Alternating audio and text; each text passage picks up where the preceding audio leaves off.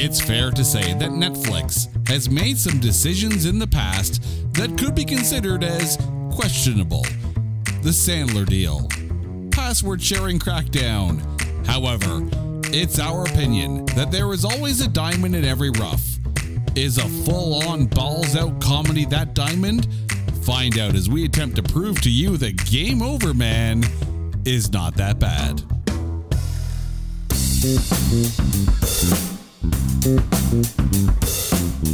Welcome, welcome, one and all, to It's Not That Bad, the podcast that looks for A grades in B movies. Now, on this show, we have occasionally referred to a movie as quote unquote a very Carrie movie. And I think this one might very well be the definition of a very Carrie movie. But that can only mean one thing. My lovely special guest host is Carrie herself, my lovely wife. How are you doing? I am stoked to be talking about Game Over Man. Now, whenever you log into Netflix and you kind of hover on one of the movies or one of the TV shows, they always play like a little snippet of a trailer. And I remember when we were kind of hovering over this one, I think it was under like Stupid Laughs or something like that, and they played the trailer, and you're like, "Hello there, stupid movie." Well, it was all about Shaggy. hey, it wasn't me. It wasn't me. It wasn't me. it wasn't me. It was all about Shaggy. So, to our listeners who are sitting right now going, wow, nice with the inside jokes right off the top, guys, please describe to us what you would consider to be a very Carrie movie. Okay, so there is a checklist of criteria, and this here movie checks all the boxes. It is wrong in so many ways.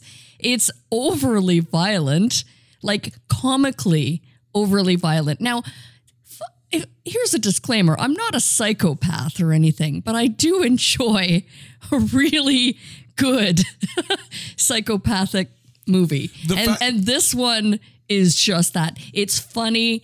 It has illicit drug use. It has Shaggy.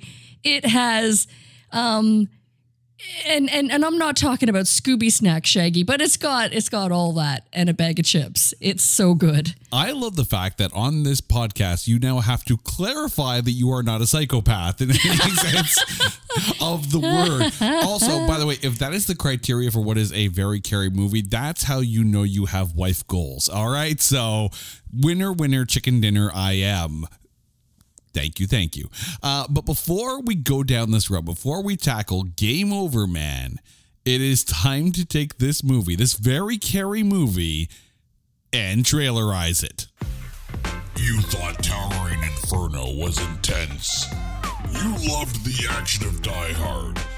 Now, watch as another tall building gets messed the F up in Game Over Man.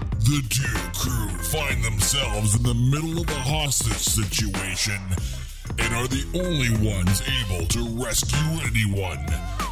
And if that's whose hand my life is in, it's been nice knowing you. Adam Devine rocks out with his rooster exposed in a film about three slackers who have to nut up and bust the balls of the terrorists looking for a payday from a visiting party happy Instagram celebrity in a movie that proves by its very plot that society has failed you. It's Game Over Man, rated TV MA for mutilated appendage.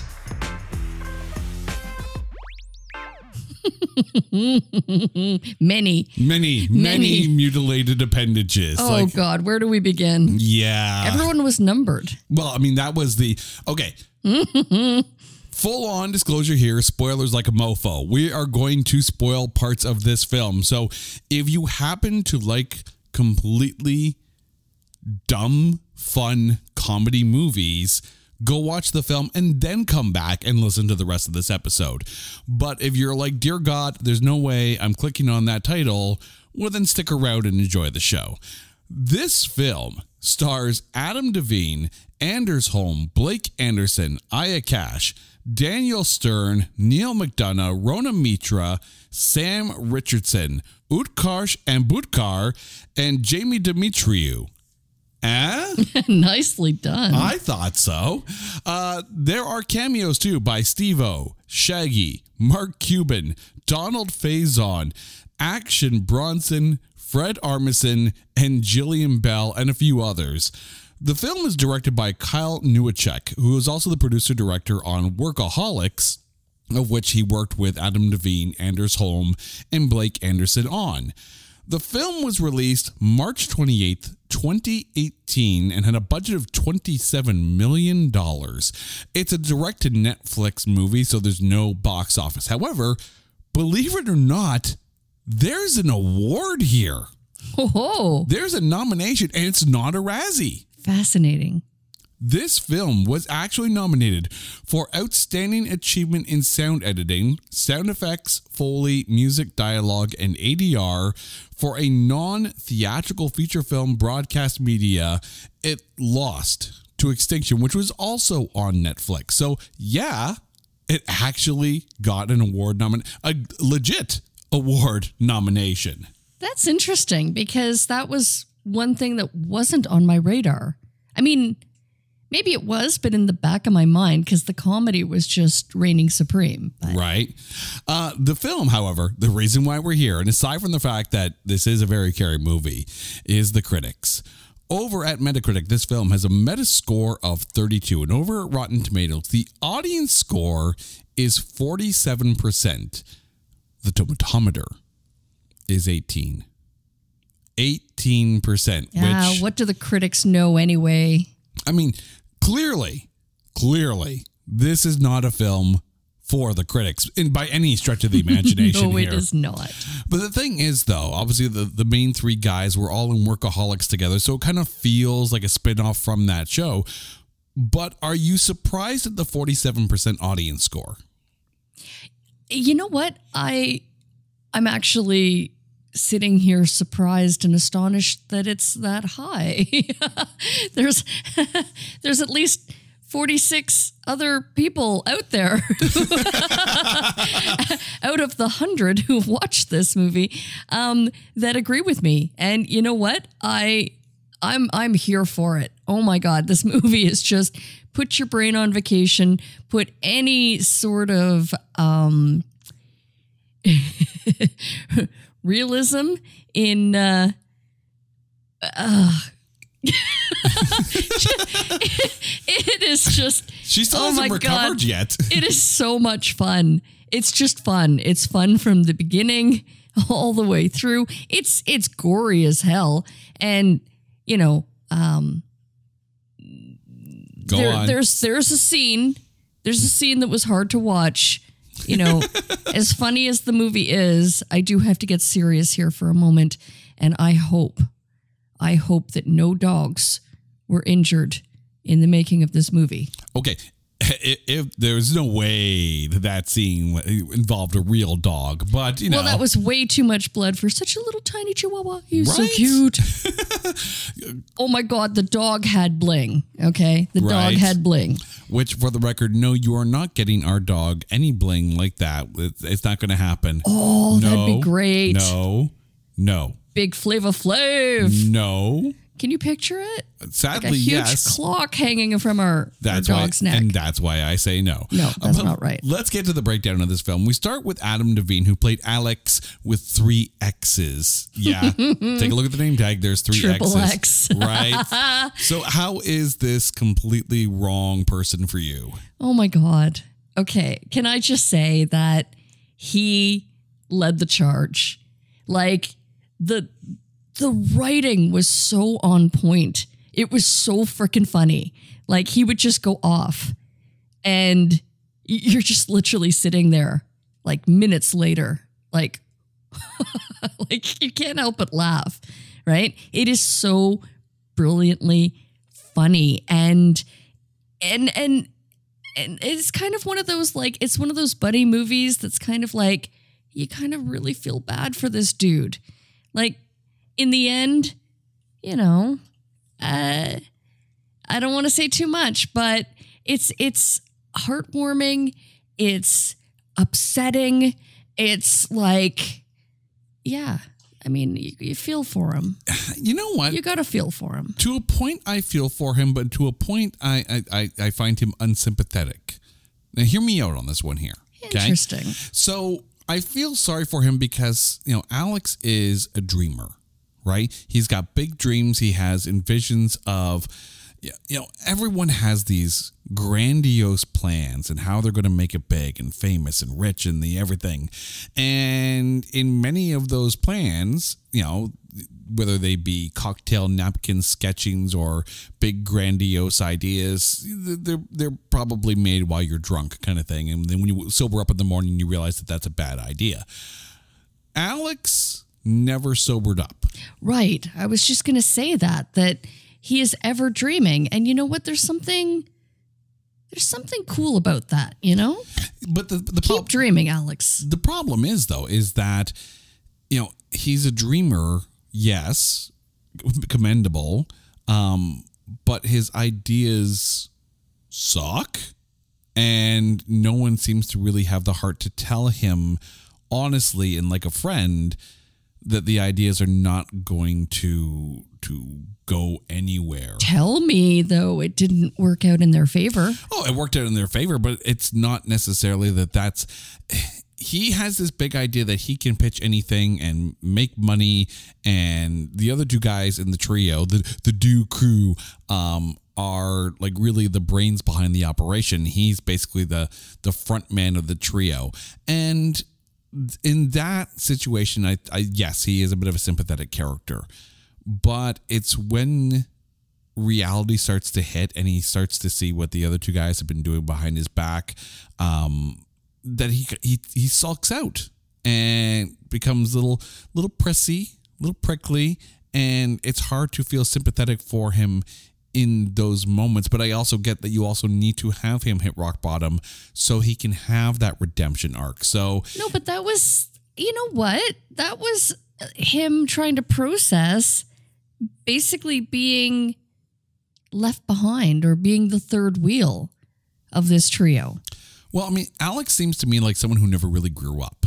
So it actually does make sense in hindsight that someone who never grew up is going to have, for lack of a better term, a tantrum when things don't go his way. You know, if he never had the ability to or the opportunity to mature, and let's be honest, Alex is not a mature person, um, then yeah, the, the reaction does make sense. I just personally find it hard to find him sympathetic in that moment, but it's when reality kind of hits him. Um, you know, he he is a, a never quit guy. It's just midway through, you question if you're going to like him at the end. No, you know what? I I respectfully disagree. I think it was at that point that I felt the worst for him because he was so alone. His crew that he always thought had his back basically turned and went in in their own direction and he was alone at I- that point. I will say on Adam Devine's part, you know, now talking about the actor and not the the fictional character, this is a very unashamed performance, and uh, kudos to him for like literally uh, giving it his all and giving the audience his all, if you will. I'm, I'm, I'm, God. I'm just going to leave it at that. But I mean, that's the thing. It's it's kind of the Gilda Radner rule uh, taken to full extremes here. The Gilda Radner rule is kind of like you know if you're going to fall, make it big, right? Uh, if you're going to have like that moment, like make sure you take down all the furniture with you when you fall down because that's funnier, right? Here, yes, it's to a much bigger Netflix allowed extreme, but he does go full out for the gag. And in that moment, th- there are moments in this film where you are laughing probably very inappropriately. And, But it is just so over the top. right? Like the everything is so incredibly over the top. the, the, let me this way.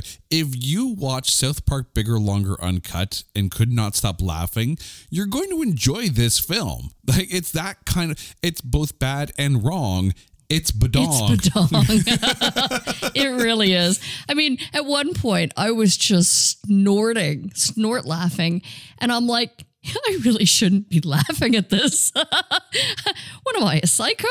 Yeah, in that moment. And and I think there's the funny thing, right? You have some comedy movies which which you know classify themselves as you know risque, if you will, but they don't go all the way right? Here's a film that literally said oh there's a there's a there's a borderline there there's a there, there's a decency barrier. Let's jump right over that. It's the equivalent of laughing at hugh jackman's testicle neck in, in movie 43 of which you're still laughing about Let's move on to Anders Holm, who played Darren, the stoner slacker of the trio, who was either incredibly frustrated or incredibly high. How was he for you? Oh God, he was so over the top. I absolutely, actually, you know what? I found that the character of Darren really came into his own. Like in the beginning, when he was first introduced, I'm like, okay, I'm going to wind up hating this character. Out of the three of them, he's just kind of why is he even there? He's just kind of useless. Aside from like I don't know, obvious stoner gags. Like I thought it was funny, you know, he passed out on the bed and it's just kind of uh, yeah. and and literally like you could tell he was oh, just the amount of abuse that he took from his friends. Like he he was very much the um he was there for the comic relief. Yeah. However, however, I think of the three of them, he was probably like the most I don't know, level headed in the end. Like he was probably the most, I don't want to say likable because I, I, really, I liked Alex. I think you know, Alex was the one that was kind of done dirty in the end. But um, but you know what? It they they were they were pals, mm-hmm. and they somehow saved the day through a series of un- very unfortunate events. I, th- I think the interesting thing about uh, about uh, Darren in this is that here you have of of the of the trio, right? You have Alex who has dreams of uh, champagne wishes and caviar dreams, if you will. He has dreams about, you know, being rich and famous, and it doesn't matter how he gets there. And in Darren, you have someone who has this goal of creating something for the sake of creating something. And the end result for him is is the successful creation of the pro, of whatever the product is and not necessarily the commercial success of it. So his is more of a you know creation for creation's sake as opposed to Alex who is creation for celebrity's sake. And the nice thing from an acting perspective between these two is that these are the two main guys of the trio, right? This is where, for lack of a better term, the power struggle is in the Duke crew. And when Alex is like up here, Darren is mellowing out down here. When Alex is sulking, Darren's taking the lead. And you can see them almost passing the baton of who's carrying the scene at the time. And that makes for a very good comedy balance, right? You don't have yes, there are moments when everyone is screaming and losing their minds, but it's more in reaction to someone else in the scene, i.e., one of the terrorists. And when it's just the three of them, you can see them kind of trading off control of the scene, and it makes for not everyone trying to clamor for the attention of the viewer at that time. And it allows the scene to have a singular focus when it comes to the three of them. And that that's smart writing and it's also smart acting. And I think you have to have the trio that, that has worked together a while on the show Workaholics to be able to find that balance. I totally agree. Now let's talk about the other person in that trio. Blake Anderson playing Joel. He's like the if Alex is the front man and Darren is the brains of the trio, Joel is the the mastermind. He's he's the maker of the thing. Uh Blake Anderson as Joel for you. You know, I was actually going to say I agree up until a certain point. I think Joel was, again, he started out the most unlikable. and then literally rose to the occasion. So I think that, um, I mean, he was just as important. It, it's it's almost kind of like you needed three and no more, because then it would have got muddied. Yeah. But you've got the completely way out there dreamer, like kind of the anything is possible, make it so. And then you've got the stoner for, you know, better lack of a better term for comic relief. and and I didn't see as much of a trade up, but I did see the rise of Joel. Yeah. And and that was key. The funny thing is, Joel seems to be trying to find the balance between the two, right? He agrees that you're probably going to have the ability to like so the part of the the the subplot of this movie is that the trio is trying to pitch their idea of this product called Skintendo, which no, it's not Nintendo for porno. Uh, it's basically this bodysuit where you're controlling a video game character, hence the, the, your skin is the controller, hence Skintendo. Um, so Alex really wants to sell this for the money. Darren wants to make this for like the, the playability of it. And Joel, as like the middleman of the trio, he's trying to help Alex achieve the dream and help Darren achieve the the the creation of it. But the fact that Alex and Darren's motives are on different side, you have Joel who's trying to go back and forth and really kind of ignoring himself. And it's when he puts himself up front and becomes himself, um, then that's when you, he does actually kind of step up. And I completely agree. Um, but the thing is, though, you did. You needed that ping pong ball between the two. And exactly, he was like the perfect balance. He was he was the middleman very much. When when like you said, one is rising and the other tends to falter, and one becomes more likable. You you either like Alex or dislike him, um, and vice versa uh, with Darren. But Joel is kind of even keel until he rises up. And it's that point where I'm kind of like, okay, you know, he he's he's chewing bubble gum and kicking ass and he's all out of bubble gum. Right. Okay. I'm going to try this name again here. And if I mess it up, I do apologize. Utkarsh Ambudkar as Bayawadi. I, I think I did okay. that was pretty good I, I, actually. ho- I hope I got that right. I'm glad you're doing it, not me. As the Bay of Tunisia, Bayawadi. How was he? oh my god. Okay, so I sat there in my mind running through where have I seen him before? Was he in Free Guy? Yeah, he was actually the free guy. He plays Mouser in that, the the, the friend of Keys when they're working at uh, at the video game company. Yeah, so you are right. That's him. Oh my god. Okay, so definitely um it was you know what just seeing him kind of makes me laugh. His role in this was absolutely perfect. It was actually very um it, it made me think of Taika Waititi's character. Like it was almost kind of like a uh, an homage to Right. to that role. It, it would be like if Mouser got. Taika Waititi's job, Right. You know, at, at that game company. Yeah, no, I, I do get that. And the funny thing is, though, um, in his, how, for lack of a better term, bravado, right? Because there's got to be a bravado when it comes to when you're dealing with a situation like that. Is that there's this bluster at the beginning of the film, right? Where he is all that and he's all snarky with the terrorists and you know, even when things are going to to to sh- and people are dying, you know, he's still defiant in his in his snarkiness, but it's there's that turn where real and you already said it, so I'm gonna say it anyways. And the dog buys it. His dog, right, gets blown up, and then you see the change in in Bayawadi. Okay, yes and no. I mean, even even right to the end, he was like, "Yeah, I wasn't to actually cut you guys a check. I just wanted to piss off the." Yeah, but but that's the thing. The reality sets in, right?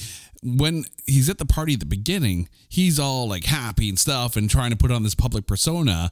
And then the reality kicks in and you see just how much of a dirtbag Bayawati is. And that shines through in him turning down the Duke crew. which you know is still astonishing because he actually saw the product in action. Yeah. I mean, damn, was that scene? it was so wrong and so funny. Oh my god! If you haven't seen this movie, please, please watch the movie. Inappropriate laughter will ensue. Inappropriate laughter, like, and I'm not a psycho, I swear, but oh my god. Just the scene with the Skintendo. right. um, I'm not going to say too much, but holy sh- watch this movie. It's so good.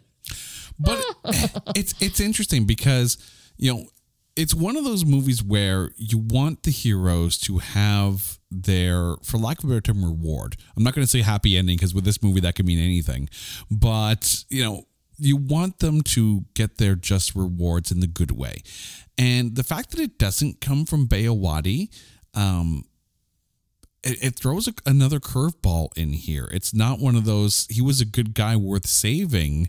It makes you question if everything they went through was worth it in the end. They do actually, you know, still come out on the winning end of things, but it's a it's a nice little curveball that shows that, you know, everything that they went through and almost justifies the bad guy in this. So it's one it's again, it's a it's a smarter script than the you know the the, the dick and fart jokes are you know are led to be up front to. Yeah, I just have to wonder like, did they have the entire hotel like reserved for this party? Or like, where's the other residents? Right? like, Well, well did they that, shut down the entire. couple, right? Uh, yeah, yeah, that's true. oh my God. Speaking of the hotel, let's move on to Daniel Stern, who plays Mitch, the the manager uh, of the hotel. Um, not necessarily the Daniel Stern we're used to here. Oh my God. How, like, oh. yeah, Right? yeah. Yeah. No, I mean, here we have, you know, Daniel, Stern, like Home Alone. He's, he's like Daniel a cockroach. Stern, How does he come back? Oh, he- he's so wrong. but the interesting thing is, again, this is one of those characters that justifies the existence of the main characters, right? When you take a look at the Duke crew and the sh- they pull in the hotel rooms while they're supposedly house cleaning, they should not by any rights have a job at any hotel, yet they have this job. Mitch, being the manager, almost justifies these three maintaining employment. You got to wonder why anyone books into this hotel. Like, I mean, the, the, the building looks nice, but yeah, no, it's, you know, Mitch is, well, let's put this out on Friday. Mitch is a perv. like a cockroach. He's a misogynistic perv, and bag. right, um, and completely like like he's one of the boys. Or at least he likes to think he's one of the boys, and in that he's definitely not one of the boys, but tries to think he's one of the boys. And in doing so, he allows the Duke crew to keep their jobs and pass the blame on to uh, to Cassie. And it's yeah, no, it's What's hilarious that he, he treats Cassie like one of the boys. yeah and that's the thing like she is so like hopeful for a, you know career advancement. And meanwhile these three are up for um ah, for lack of a better term survivability you know with with the number of drugs and things that they do in these hotel rooms but Well, yeah I hear that there might be an opening for hotel manager. quite possibly yes but to the At same the end, though, you might want to just leave. yeah, just walk away Just just Go apply at a. Hilton or something. But that's the thing. Like he plays Mitch in such a skeezy way that anything that happens to Mitch, you're you're just like, yep, absolutely. Had that one coming. Hello, Pantheon podcast listeners. Christian Swain here to tell you more about my experience with Raycon earbuds. Our family now has three pairs of Raycon earbuds around the house, and my wife just grabbed a pair of the Headphone Pros to replace some headphones from a company that was double the price. And yes, she loves them. Now, if you haven't pulled the trigger on a pair of Raycons, or even if you have, but you're in the market for another pair because they're just that good, well, now is the time to check them out because they just launched their upgraded model of the best selling everyday earbuds. With Raycon's upgraded everyday earbuds, now you also get active noise cancellation, ergonomic design, and multi point connectivity that lets you pair with two devices at once. New quick charge function, three customizable sound styles, plus awareness mode. Available in a variety of vibrant new colors to complement any and all skin tones. I even have a pair of earbuds in a cool green color. I have tried just about every earbud known to humankind, and these Raycons are fantastic. Seriously, if you've been wanting to check out Raycons, there truly is no better time. You're going to ask yourself why you didn't check them out sooner, and Raycon offers a 30-day happiness guarantee. So, what are you waiting for? Go to buyraycon.com slash Pantheon today to get 20% off your Raycon order, plus free shipping. That's right, you'll get 20% off and free shipping at buyraycon.com slash Pantheon. Buyraycon.com slash Pantheon. Hey folks, Steffan Chirazi and Renee Richardson here from the Metallica Report. And we are proud members of the Pantheon podcast family, where the best of music and podcasts unite. We've got something pretty cool for you. We're giving away an exclusive Metallica merch package worth over $250. That's a whole lot of scary guys, skulls, M72, and other sought after Metallica swag. And we've made it easy for you to win. Follow and share the Metallica report, and you're in the game. Go to pantheonpodcast.com slash Metallica, enter your email, and hit that button to be entered to win. And just like that, you're eligible for our monthly exclusive Metallica merch package. And guess what, rockers? You can enter every month. So just do it. And while we love our global brothers and sisters, the lawyers won't let us ship outside the U.S. But since you mentioned her, let's talk about Aya Cash, who plays Cassie. I wish they gave her more to do in this. You know what, though? It was almost kind of like the Silent Bob rule because every time she spoke, it was like, oh. right? yeah. But I mean, here's the thing she is so eager and so by the book and so wants to, uh, you know, she wants to stand out, even though she's definitely not in the place where she's going to stand out.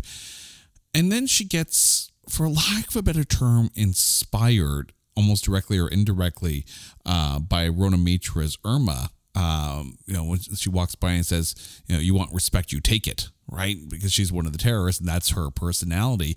And you start to see that grow in Cassie, but we don't really see the mental you know like fulmination or culmination of understanding that that saying right slowly but surely through the film she starts to assert herself until you get to the end where she full on asserts herself. Um but i really wish you know because there is that weird dynamic between irma who's like almost on cassie's side even though she's you know holding up the hotel and you know threatening to kill everybody.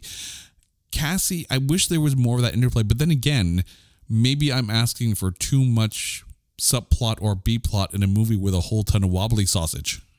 I, I think so. I think you're you're looking a little too deeply. However, um, I, I mean, I look at it differently. It was almost kind of like her character was so well played to be just so incredibly annoying and in everybody else's grill. Annoying, annoying yet mousy. Yeah, but you almost want to see, like, I wonder why the terrorists didn't take her out quickly, but I'm glad they didn't. But it was like, you know, it would it would have been one of those things that at the beginning, ugh, it, she was just kind of like the rat, right? Yeah. Like She's the hall she- monitor, yeah. yeah, she was. Uh, but but oh my gosh, She's the little sister trying to tell on the big brother and hope that they get in trouble, yeah. But when she did step it up, it was like, okay, you go, girl. right? Yeah. Waving around the wobbly sausage. You got to watch the movie. Uh, that's Yeah. all I'm going to say. Yeah. Um, Rhona Mitra, though, as Irma, uh, the female assassin crew, uh, you know, amongst the terrorists kind of thing. And I, again, I like that there was that one off line that she said to Cassie that kind of sparked Cassie's journey through the film, at least as far as her, you know, rise to, to, you know, self declare self declaring her um It was empowering. It, it was, was empowerment. That's the, that's the word I'm looking for. See, English bad. Movie good, English bad. But how was Rhona Mitra for you? She was scary. oh my god. she yeah, she uh I mean, she was a tough broad in like the the one female assassin out of like a van full of baddies, all men surrounded, and she was kick ass. She could have like she was leading the charge. I mean, really. And and yet that turnaround where you could tell that she was just so hated, right? Um yeah. I mean Oh my god. Everybody played their roles so good. She was so good at being so damn scary.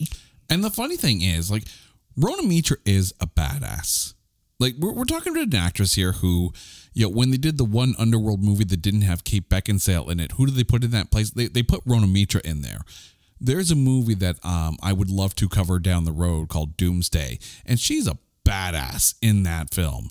Um, she's a badass in this one too, but there's this moment where they end up in the, the the drug cloud and they get all stoned and she's passed out and whatnot and they start drawing dick pictures on her face kind of thing and yet even in the absurdity of having all this you know sharpie graffiti on her face she's still a badass but that makes it even funnier.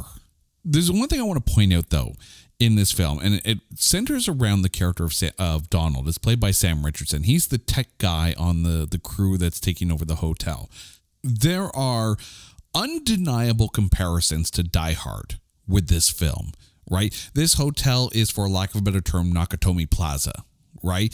The the motives are pretty much the same. They're looking for money, kind of thing. But it's one of those things where rather than draw inspiration from Die Hard, if you will, and then pretend it's not there, Donald actually makes a joke that, yeah, I'm here because I'm like that black guy in Die Hard, even though I'm not.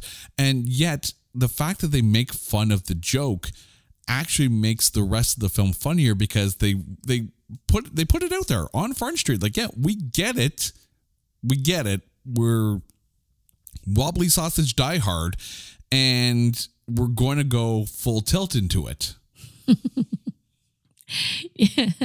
You know what? Um I think I really liked I I I don't know. I I liked that scene where the the the trio, the you know, the bro crew. The dude crew. the dude crew, the dude Not crew. the dude crew, the do crew. my apologies. Um where they they they hold up in that room and so they've got all this cameras all these cameras like watching what's going on and it's kind of like it, that was really the pivotal moment where they formulated their plan and it was like it was so so great and then he finished the sandwich didn't he He, like No, he he he he died before he could finish the sandwich. no no no but um alex was like picking at the sandwich Yes, he was. Yeah. it was like oh my god you don't steal a half-eaten sandwich well, the guy's dead. I mean, he had one of the cooler deaths in the in the whole movie, but yeah. but I, I, again, it's one of those things where if you're going to draw comparisons because you are knowingly inspired by another film, and you're a comedy of this, you know, caliber, quotation fingers, um, yeah, put it out there so no one can use it against you. If you if you embrace the criticism, then you can't be taken down by the criticism. And that again, very smart writing. Like I can't believe I'm saying this about this film, but it is actually a smartly written comedy in going to do what they are going to do. It really was. And I think that the celebrity appearances really, really like e- everything from um who was that one blonde chick that like she literally had like two lines and it was like somebody sh- themselves. Oh, that I don't know who. that's Jillian Bell. Yeah. oh my God, she was so funny. And so they escorted her out. Clearly, she was the one who herself, but you know, I mean, I uh, mean, it was so fun. But Shaggy's appearance, you know, um, there was another one too. One of the one of the hostages that Well- every time they shot they showed him. I don't think he died. no, that's Fred Armisen. Yeah, yeah, yeah. But that's the thing. Like, there's there's an interesting level of of cameos in this, right? Like, they bring on like Donald Faison from Scrubs just so they can kill Donald Faison from Scrubs. You know, like Jillian Bell is there to herself and then get escorted out. Like, there's small cameos, but those moments are funny. I mean, Fred Armisen's going to be funny no matter what you have him do, and sometimes his reactions are just the, comedy that you need. Um, there are some cameos where I'm not going to lie, I had to sit there and look up who the hell they were, but that that's okay, right? Because for some people, that's going to be very recognizable to them. But getting back to the terrorists here, uh, Neal McDonough, who played Conrad, the guy who with the with the Kangol hat on, with the with the piercing eyes, um, Neal McDonough. Again, horrifying. But you know, it it's almost kind of like you just you just knew, right? Like he was just such a baddie that you knew that um he yeah. oh my god. It, I mean, it was so good. right? The thing with Neal McDonough, though, and I fully appreciate that when someone gets to play the baddie, that they go full baddie. And Neal McDonough is very, very good at that. If you've ever watched any of the, you know, the Arrow Arrowverse, Berlantiverse uh, shows where he plays Damien Darhk, whether it be uh, Legends of Tomorrow or Arrow or The Flash, and he's so good at what he does because he he does he has such a menacing presence. You know, it's almost very Malcolm McDowell esque when he's on screen. But the other thing too is that you know, and again, I'm I'm to drop a spoiler here. So if you haven't watched the film, um, pause now, go to Netflix, and then come back an hour and a half later. Um, when you realize that he's actually not the main bad guy, it's a complete twist, and all of a sudden you're like, oh, oh. Yeah, I don't know though. I saw that coming. I s- it was so transparent that it's like I saw that it was an inside job. I was not prepared for them to off Neal McDonough at that moment, though. oh no. I I thought he would at least be um kind of second in command kind of thing, but the fact that he was as disposable as he was when that moment came, that's that's a fun little twist that you don't expect. Well, I think that was key though. It had to happen because it was almost kind of like the the dynamics when bad guy X took over. Yeah. Um, it was kind of like at that point you don't want too many um, cooks in the kitchen, so to speak. Yeah, I mean, you would draw more diehard comparisons to that. You know that uh, Mr. Ahmed would then become the Hans Gruber, and you know Neal McDonough is basically like the long blonde-haired guy with the uh, with the machine gun that that that goes after you know John McClane.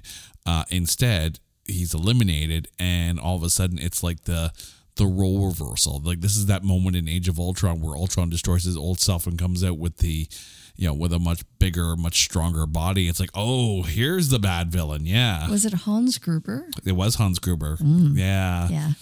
But now, since we're talking Hans Gruber, let's talk about the Hans Gruber of this crew here.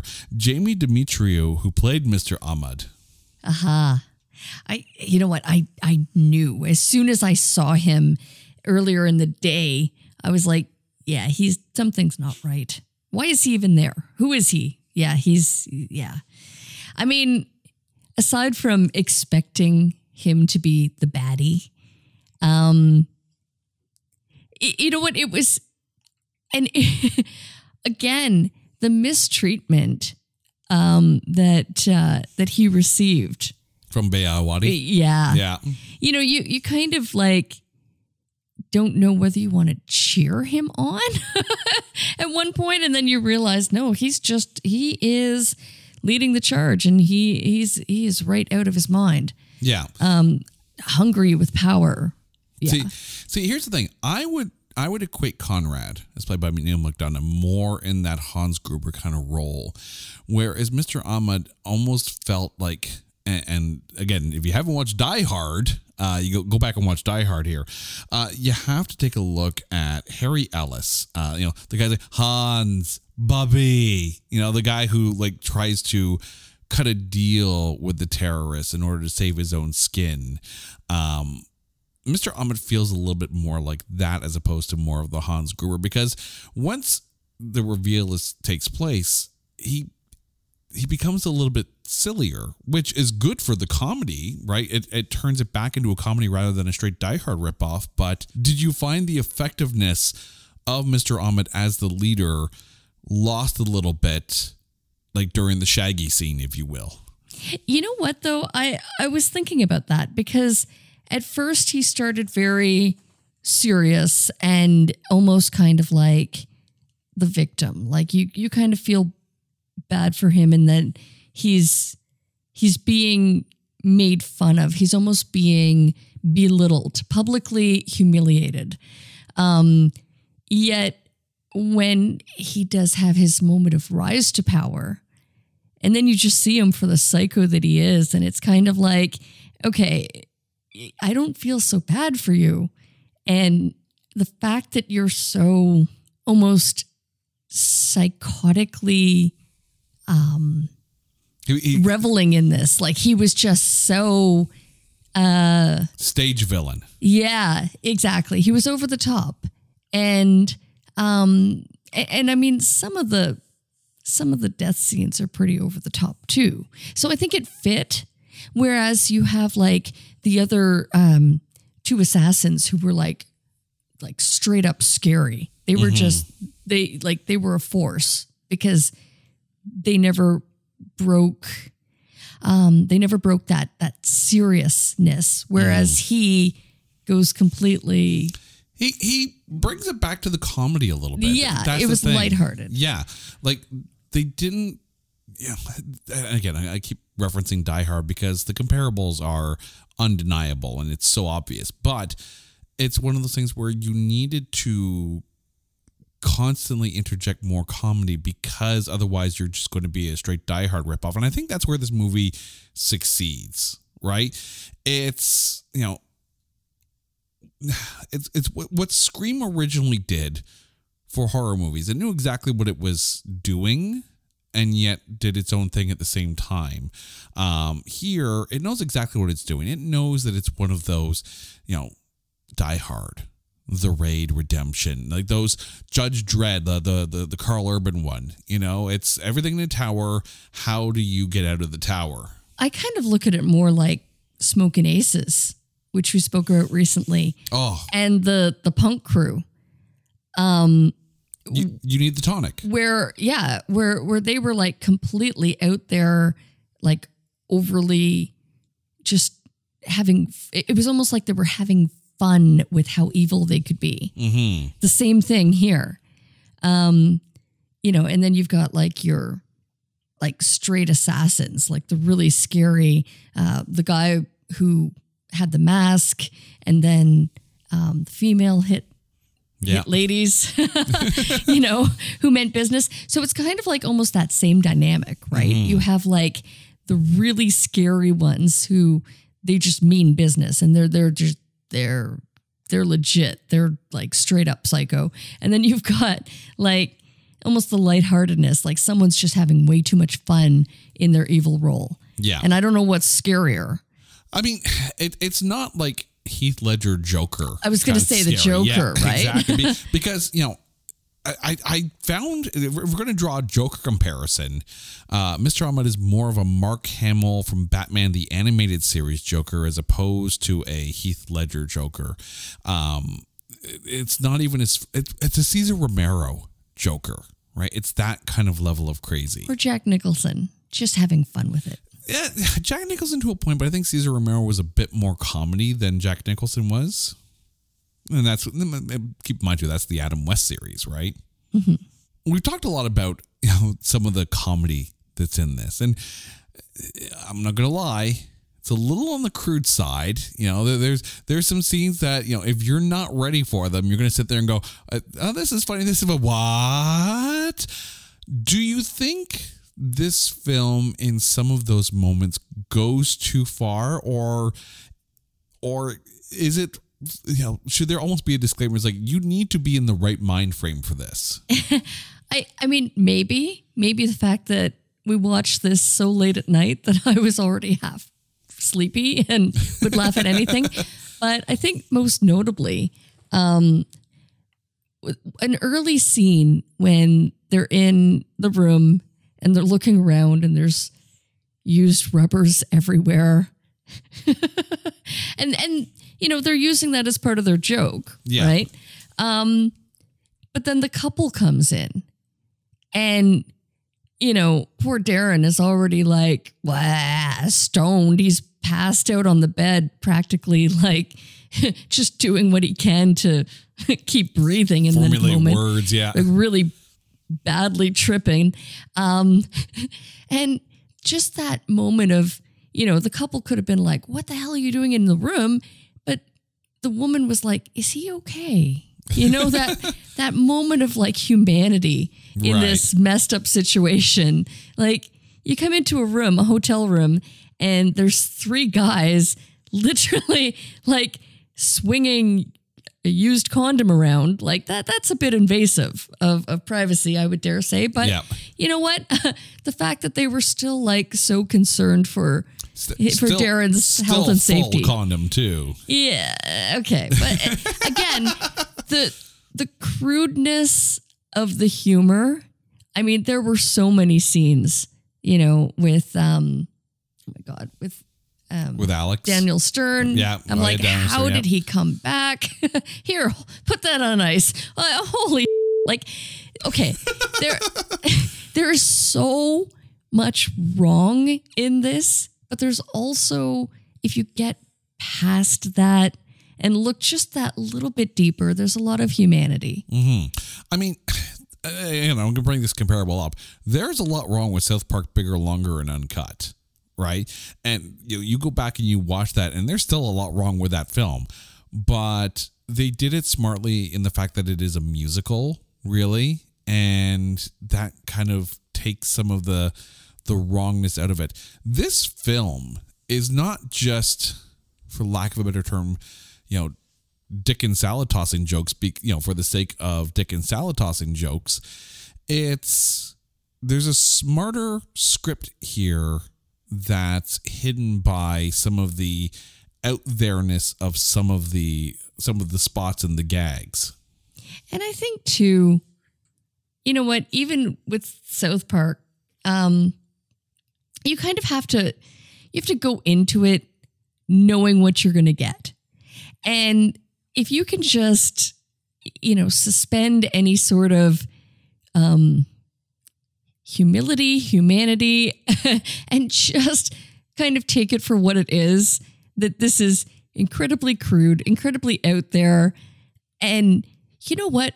Really just a fun ride for two hours yeah to to kind of like just accept it for what it is and just laugh along Yeah. with the absurdity of it. I mean, full disclaimer here. If you are squeamish at all at the sight of blood, um, maybe don't watch this film. Okay, but it's so fake. Oh, no, it's, It it's so fake I know, blood. But, but there are some people out there who are so squeamish at the sight of blood that even the fakest of blood can still trigger that kind of reaction. There are some scenes here, there are some kills in this where they are a little on the graphic side. They're played to for comedy, but they are still on the graphic side of things.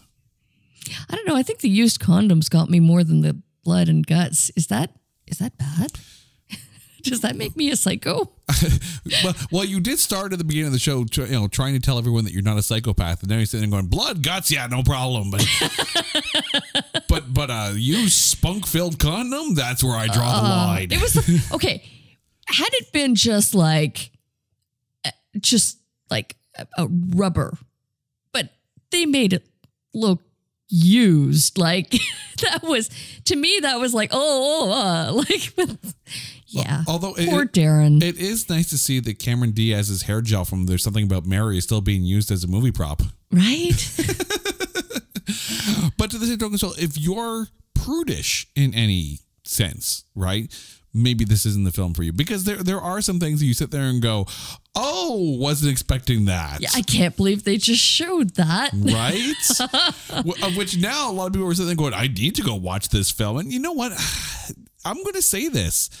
Don't look at the critic score. Like, this film is funny and wrong in kind of the right ways. And if you if you don't mind um you know a movie that kind of goes that sees the line and then jumps right over it, then this is going to be a good one for you. It doesn't just jump; it kind of high jumps. It does it with style. Oh, it pole vaults over that Yeah. bar, right? but now it has come time. So, Carrie, who is. You know what? No, Oh, I'm going to backtrack that one here. Before we go, and again, spoilers. At the end of the film, there's a graphic that says Game Over, Man Overboard. Do you want a sequel to this film, or is this the kind of movie that it should be one and done? oh my God! Yes, yes, yes. Make it so. See, I don't know because, and again, this is me putting this out there. How do you top this film?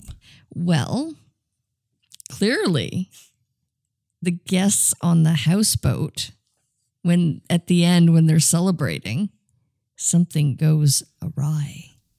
I okay, so I'm going to try to mentally manifest this because I know you like this film, and I'm, I'm sure you would love a sequel. So let me try and mentally manifest this for you here, and I'm just gonna put this out there that if any of the Duke crew are listening, if Kyle Newacheck is listening, um, here's where I sit here and pitch my idea to you. Okay, so this film takes a lot of lead from Die Hard. And when we leave off, you know, the Duke crew is on this party boat and they're celebrating, and then there's like a, a boat full of terrorists going after them. There's a movie, and I can't remember the name of it off the top of my head, so apologies here, where Tom Hanks plays the captain of a boat that's that's boarded in international waters by pirates. And, you know, he has to kind of, you know, protect himself and his crew and his boat from these, uh, you know, basically international water pirates. And Tom it, Hanks, it is, yeah. And- Castaway no, it's not Castaway. No, no, no. It's with Wilson. I think they should merge this with um, Pirates of the Caribbean. Have Johnny Depp come out.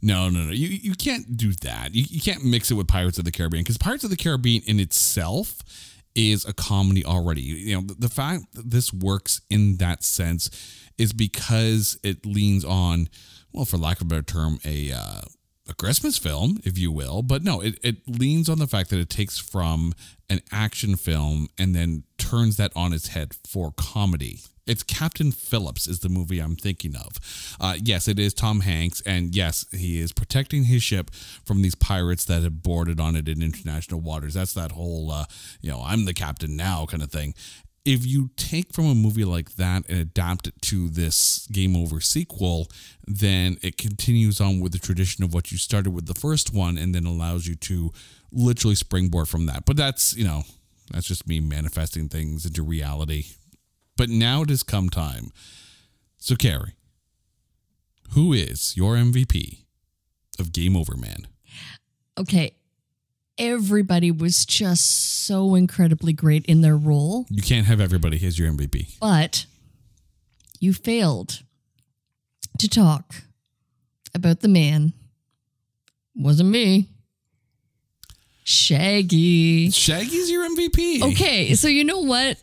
I have to say though, I was so disappointed because the trailer made that scene, it hyped it up so much that as soon as I saw Shaggy, I was like, oh, here we are, here we are. We're, we're at that scene. And it was a bit disappointing. But the fact that he was so under duress to sing It wasn't me. it was so poorly done that it it was it, that made it funny is that he just seemed to be so like like as he's as he's like almost spoken word singing his own lyrics it would yeah I'm trying to now picture what it wasn't me would be like if done in the style of Leonard Cohen. oh my god Okay. So, and since you brought that up, right? So the trailer does show that scene. And if memory serves, uh, when you're talking about a movie like Never Stop, Never Stopping, um, and you have Seal in the trailer, and it kind of spoils that moment from that movie. Cameos like that, and maybe this is just me, cameos like that, should they even be in the trailers or should, you know, production companies stop spoiling the goods and just let those reveals happen? I think in this case, it was actually more damaging that it was in the trailer because it did. It, it was the moment that I was waiting for. It hyped it up so much, but it was so different. Like I was expecting the guys to like Bust into the song? break out into the song and maybe even the the hostages, you know, or like a dance party to happen. And it it so wasn't. It it was just literally Shaggy singing under duress. Yeah. And really poorly. And it was I think that's what made it so funny is that it was just kind of like it it was it was it was brief. It was a brief appearance and no doubt had to have cost the production a lot of money. Yeah, there's no shaggy flash mob going on here. okay, so How about you? For my MVP, I'm going with Anders Holm, who played Darren, the, the stoner of the trio. Interesting. Now, I, I did have shout outs to Aya Cash, who played Cassie.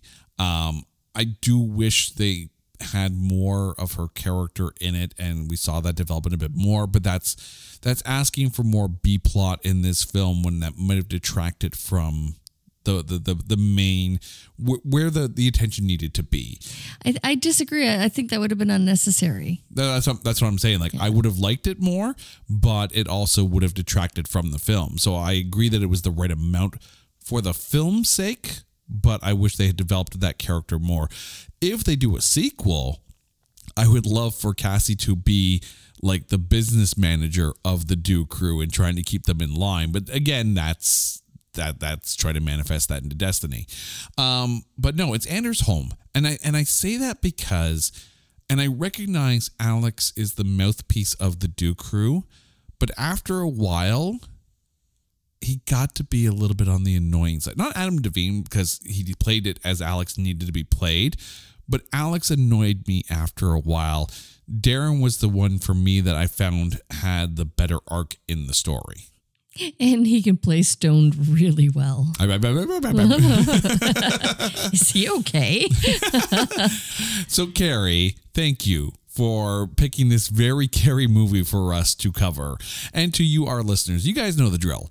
If there is a movie that you think is unfairly maligned or it's just so bad that there's no way in heck that we can find anything good to say about it, hit us up on social media at Not That or go to our website at notthatbadcast.com. While you're there, you can go to our coming soon page and check out some of the movies that we are going to be talking about in future episodes and let us know your thoughts on those films. We absolutely love to hear from you guys. Until next time, Carrie, you are lovely. Listeners, you guys are lovely too. This is It's Not That Bad. Take care.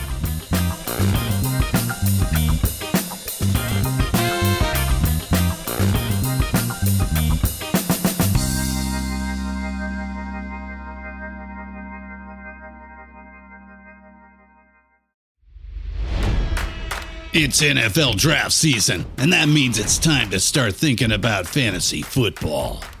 FantasyPoints.com features industry leading experts and prognosticators using proprietary hand charted data to help you score more fantasy points. FantasyPoints.com is the place to go for whatever kind of fantasy football you play. Whether you play fantasy football, daily fantasy sports, or do a little bit of everything, Fantasy Points has the meticulously researched content to guide you to victory.